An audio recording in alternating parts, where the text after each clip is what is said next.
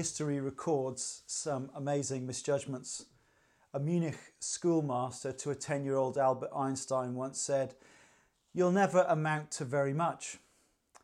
Or famously in 1962, Dick Rowe of Decca Records turned down the opportunity to sign the Beatles, saying, We don't like their sound.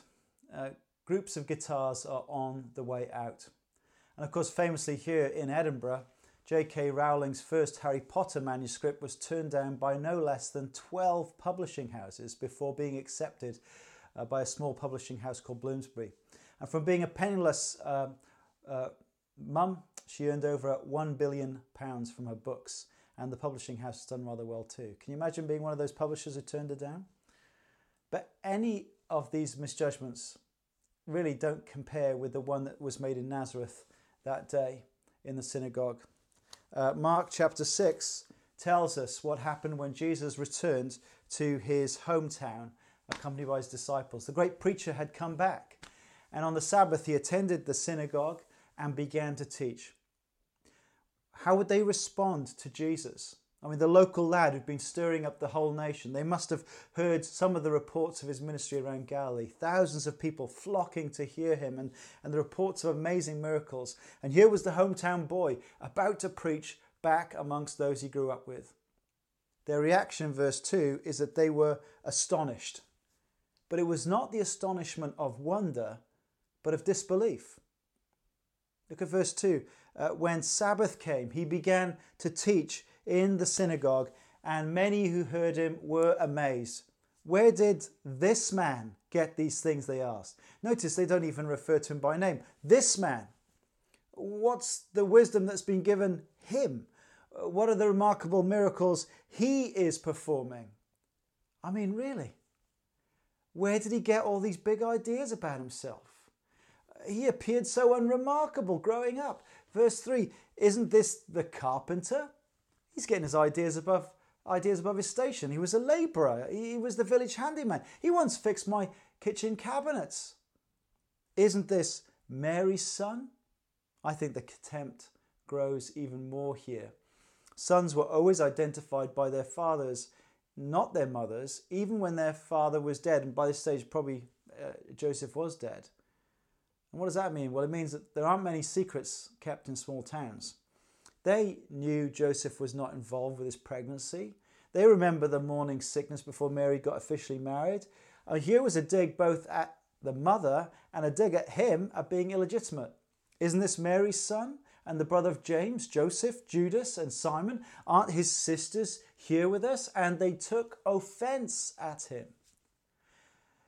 Jesus was the victim of a law of, uh, of human relationships that familiarity breeds contempt. How could they respond like this? Well, the Christian faith affirms that Jesus was both truly God and truly man. For shorthand, we talk about the virgin birth. But of course, the birth was not the miraculous bit. I think that was pretty ordinary. The miracle was in his conception. God's Holy Spirit, the Bible says, created a divine human embryo inside of Mary, his mother's womb. But what's fascinating about the comments uh, from this synagogue crowd where Jesus grew up is that in the early years of Jesus' life, he was clearly seen as an unremarkable human. He grew up as a very normal little boy, a teenager, and a young adult, the oldest of five brothers and at least two sisters, who were the naturally conceived children of Mary and Joseph.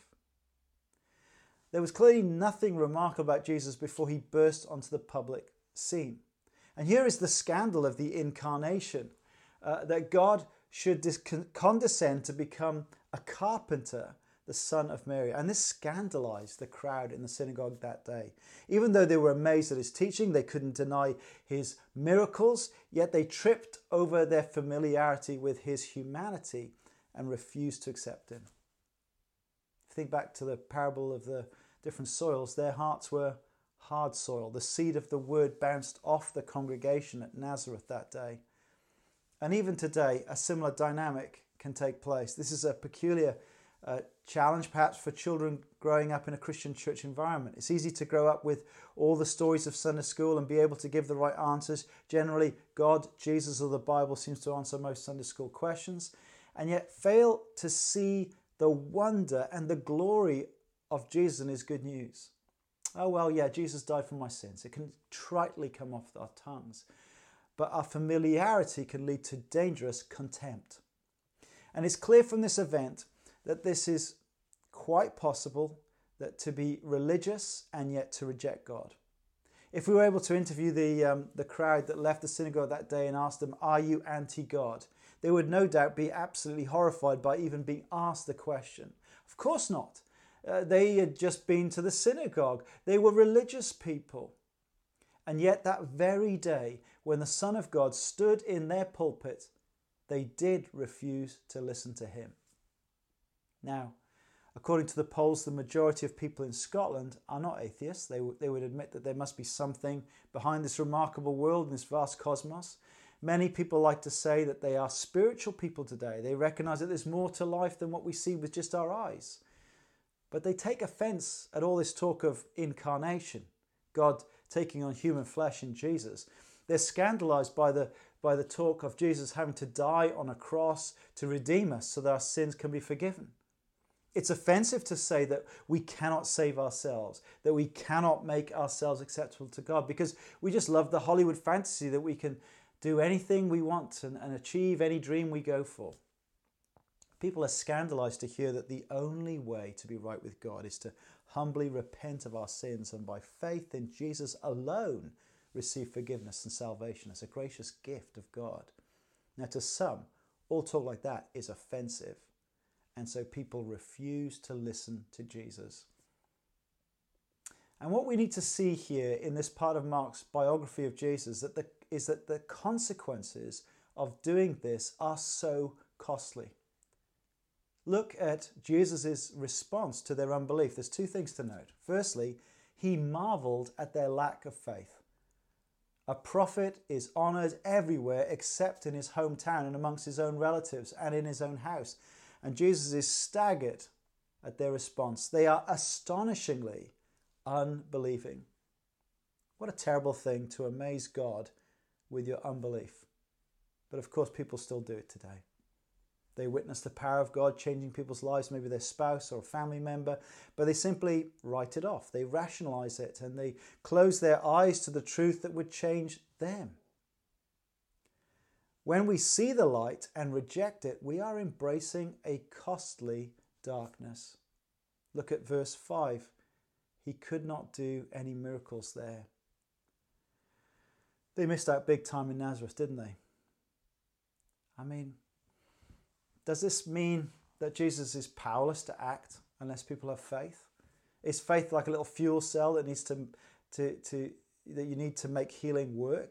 Now that's clearly not the case as we've seen the miracles so far. I mean, did the disciples have faith when Jesus stilled the storm? No.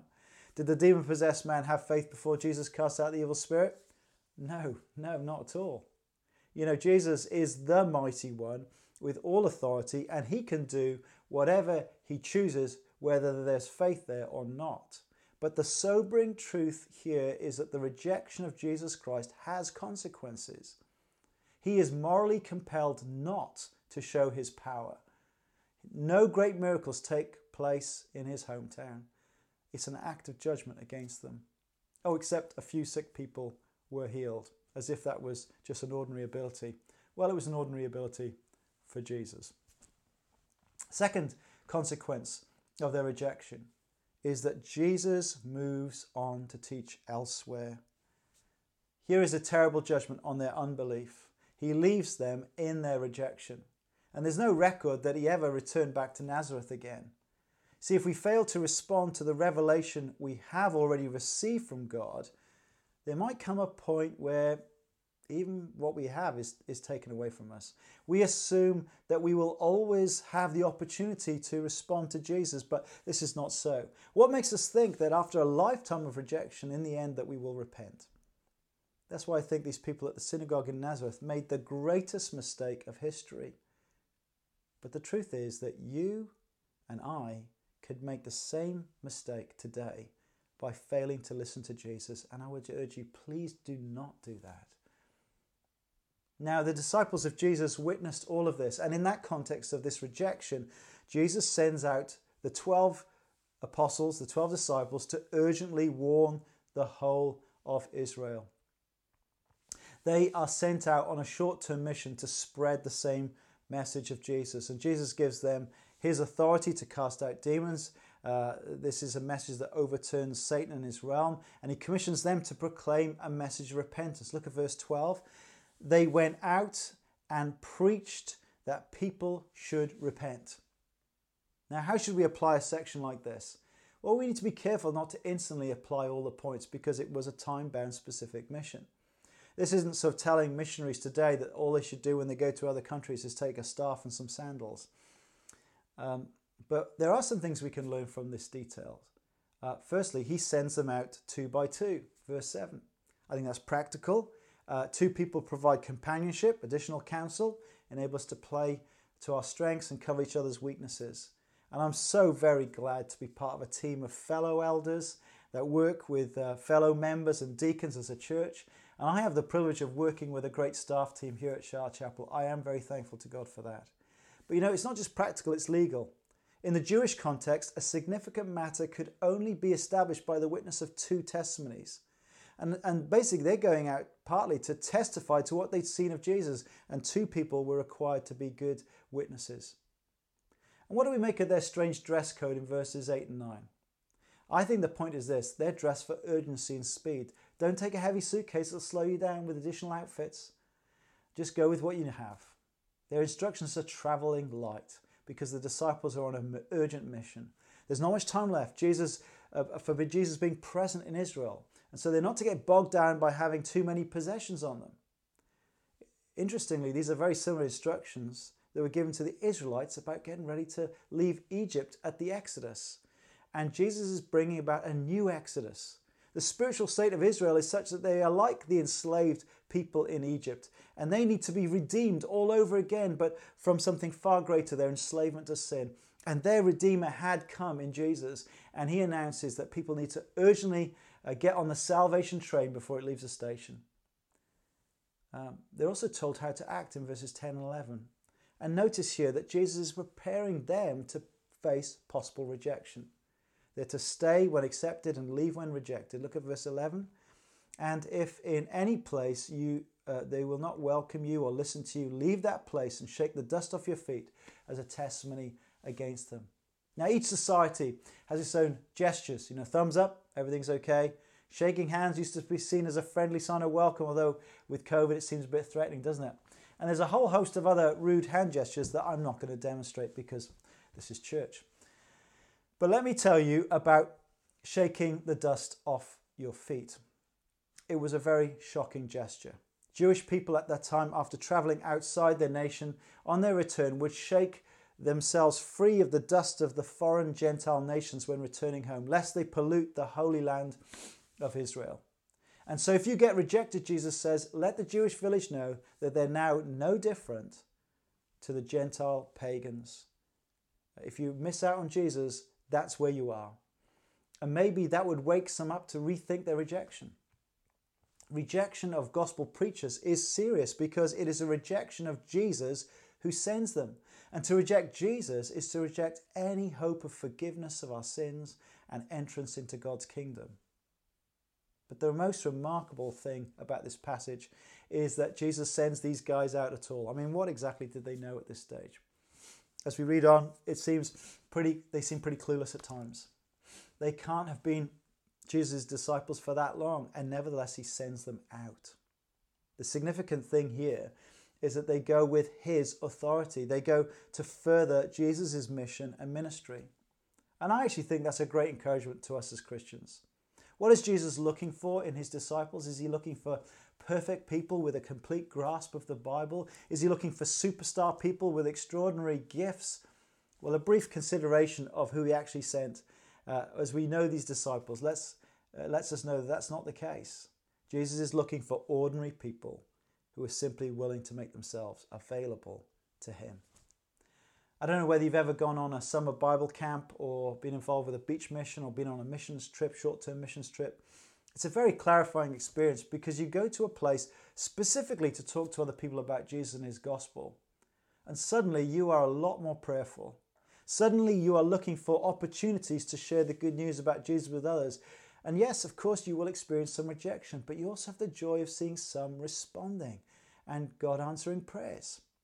And I think one of the great dangers of, of living life in uh, the comforts of, of Edinburgh is that we lose some of this urgency. The disciples' urgency was that Jesus was soon uh, leaving via the cross and the resurrection. The urgency for us is that Jesus is soon returning. Uh, and, and the urgency is that people around us don't have that much time. Our time on this planet is so limited. And when we die, that's it, opportunity over. And none of us, none of us knows really when we might have our last conversation with someone. And so, what are the disciples to say to people? Well, their message was clear. They were told to preach that people should repent. People must repent. Now, my Christian friends, when did we last make that clear to people? It's easy for us to talk about church, Christianity, but do we actually talk about Jesus? Do we talk about the challenge to respond that people must repent? To repent of ignoring God, to repent of refusing to listen to Jesus, to stop living as if they were the center of the universe, to admit their sins before God and seek His grace and forgiveness. The truth is, is that all too easy to get sucked in by the materialism uh, and the concerns of everyday culture. We do not travel light today, do we? We get consumed by our work and our debt repayments and, and the urgency of sharing the good news about Jesus, well, it just kind of disappears in the distractions of life. And if that's true of us, we need to repent of our lack of love for people and for missing the opportunities in front of us. And there are great opportunities we can take each week to be, to be Bible sharers, to invite people to take a look at Jesus and His Word. I mean, why not ask God for an opportunity this week? But as we do so, we need also to be prepared for rejection. And we can see that in the way that Mark creates a sandwich.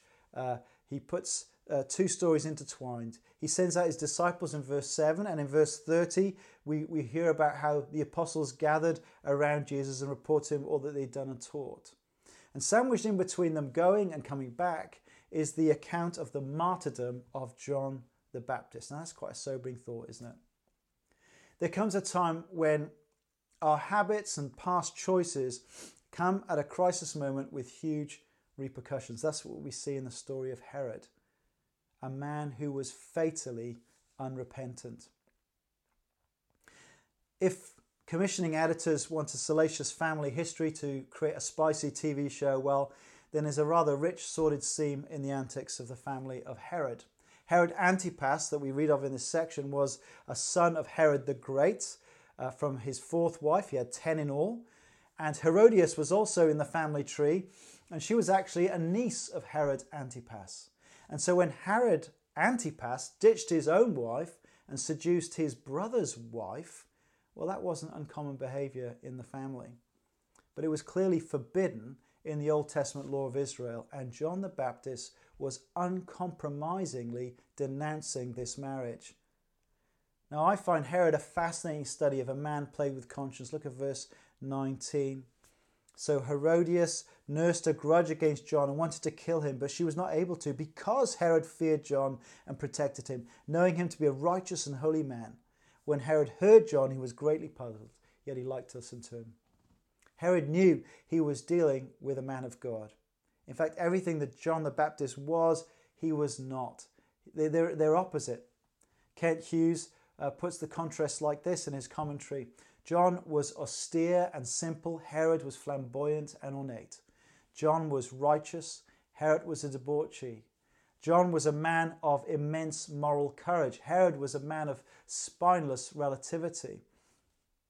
Despite the uncomfortable and uncompromising message of John the Baptist, Herod was drawn to hear him back again and again in his prison cell.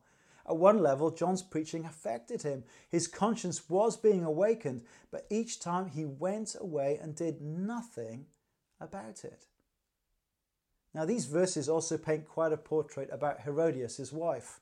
If Herod is short sighted and impetuous, she is patient and a woman who knows how to nurse a grudge. Uh, look at verse 21. Finally, the opportune time came. On his birthday, Herod gave a banquet. Ah, yes, this was her chance. She would not be shamed by this man in the prison. Herod threw a banquet for all the important people, a banquet with lots of booze and a crowd that would demand uh, ever increasing adult entertainments. And what a loving mother Herodias was to send her teenage daughter into that room to dance. I don't think it was a tap dance. Uh, verse 22 She pleased Herod and his dinner guests. The tipsy Herod then makes a ludicrous promise with a vow I will give you up to half of my kingdom. Well, she runs out, gets the advice of her mother, and quickly returns with her request, which reveals that she is just like her mother. Look at verse uh, 25. At once the girl hurried into the king with her request I want you to give me right now the head of John the Baptist on a platter, on a dish. Her mum had made no mention of a dish. That was her own little embellishment. Suddenly, Herod was sober. Verse 26 says he was greatly distressed. I mean, there's only other, one other place in Mark where that phrase is used, and it's of Jesus on the night before his death. Herod's conscience was severely torn. I mean, John was a good man, and his wife had just deceived him. But then, what would his friends and uh, fellow leaders think if he didn't follow up on his promise? And in big contrast to all the slowness of his response to John's preaching, he acts immediately to carry out this request. What a tragedy this whole incident is. You see, if the crowd in Nazareth is like hardened soil of the path, well, then Herod is the soil where the seed gets choked by the weeds. Listen to what that parable says in verse 18 of chapter 4. Still others, like seed sown among thorns, hear the word, but the worries of this life, the deceitfulness of wealth, the desire for other things come in and choke the word, making it unfruitful. You see, Herod is like many people even today. Their conscience begins to get stirred. They even hear the gospel with gladness at first, but as they delay and delay the step of repentance, well, the desire for other things comes along and chokes their spiritual responsiveness to the word. The choice before Herod was clear does he fear God or fear men? The tragedy is that he chose to fear men, to fear his wife. People rarely reject Christianity because of intellectual problems. They reject the claims of Jesus because of the moral implications on their lives. People reject gospel preachers because they simply do not want to repent. They don't want Jesus telling them how to live their life. They don't want God's word to change their lifestyle choices that they've made. They reject Jesus because they fear what friends or family or their spouse might think.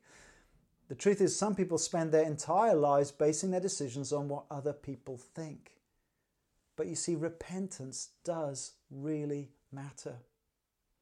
It is so dangerous to keep putting off what we know in all conscience we must do. Rejection of God's word has serious consequences. Look at Herod when he hears the reports about Jesus. He's racked with superstitious guilt. Jesus is, eh, to his mind, John the Baptist resurrected from the dead. This is how it seems to Herod in, in verse 16. When Herod heard this, he said, John, whom I beheaded, has been raised from the dead. You know, if Herod had listened to John, he would have known uh, to come to Jesus for forgiveness of his sins, but instead he rejects John and so rejects Jesus, and he's riddled with guilt and fear. The tragedy of Herod is that he is fatally unrepentant. And my friends listening today, please don't make that mistake. You know, I have known people like Herod with, with power and wealth and a trophy wife and a nagging conscience. I remember one very successful lawyer who would on occasions come to the church I pastored in America to, to hear the preaching, and on a number of occasions seemed very deeply affected. One Sunday, I remember he was literally shaking under conviction of sin as he walked out of church. But as far as I know, he still remained unrepentant. I don't know what fear held him back. But what we should really fear is this to face God on the day of judgment unforgiven. Now, Herod lost his conscience and his soul. Don't let that be you. Turn to Jesus, confess your sins, repent, and trust. But as I close, one final application to Christian disciples. If we go starting to call people to repent, how will that be received? Well, Mark has put three stories of preachers who faced rejection together Jesus in the synagogue, the disciples shaking dust off their feet, and John the Baptist, who in the end lost his head. When we explain the good news about Jesus, some will receive it with great joy, while others will reject it. It is to be expected because of people's unwillingness to repent. Nobody, of course, likes rejection. But to be rejected because of identifying with Jesus will one day be shown to be only gain. What a glorious thing to be unashamed of Jesus, for that will mean he'll be unashamed of us when he comes again in his Father's glory.